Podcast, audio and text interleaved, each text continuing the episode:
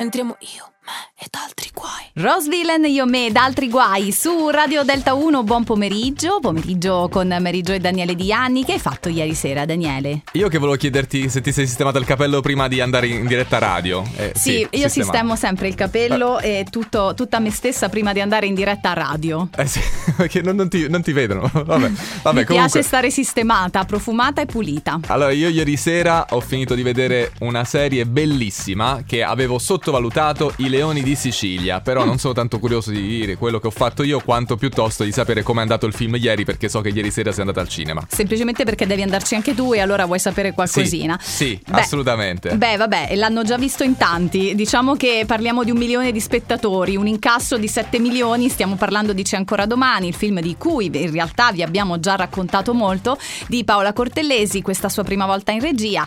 E, e sì, lo consiglio anch'io. Lo consiglio anch'io per come è fatto, secondo me è fatto molto bene, per eh, quel periodo che ci fa rivivere, quindi l'immediato dopoguerra.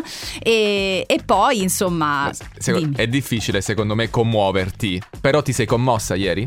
Un momentino, ma Mo- un no, momentino non di è sta- smarrimento, eh va- sì, vabbè. solo un momentino di smarrimento. Non è stata proprio una commozione forte, anzi, più una riflessione importante. Poi ti fa rivivere, almeno chi ha la mia età, rivive eh, l'epoca dei nonni. Dei cioè, nel nonni, sì. senso, tu immagini i tuoi Come nonni che hanno vivevano. vissuto Sì. quella situazione. Piccola curiosità, che cosa hanno in comune i Leoni di Sicilia e il film che hai appena visto c'è ancora domani, Vinicio Marchioni, che è attore in entrambe le serie e film. I could be staring at somebody new. Stuck in my head is a picture of you.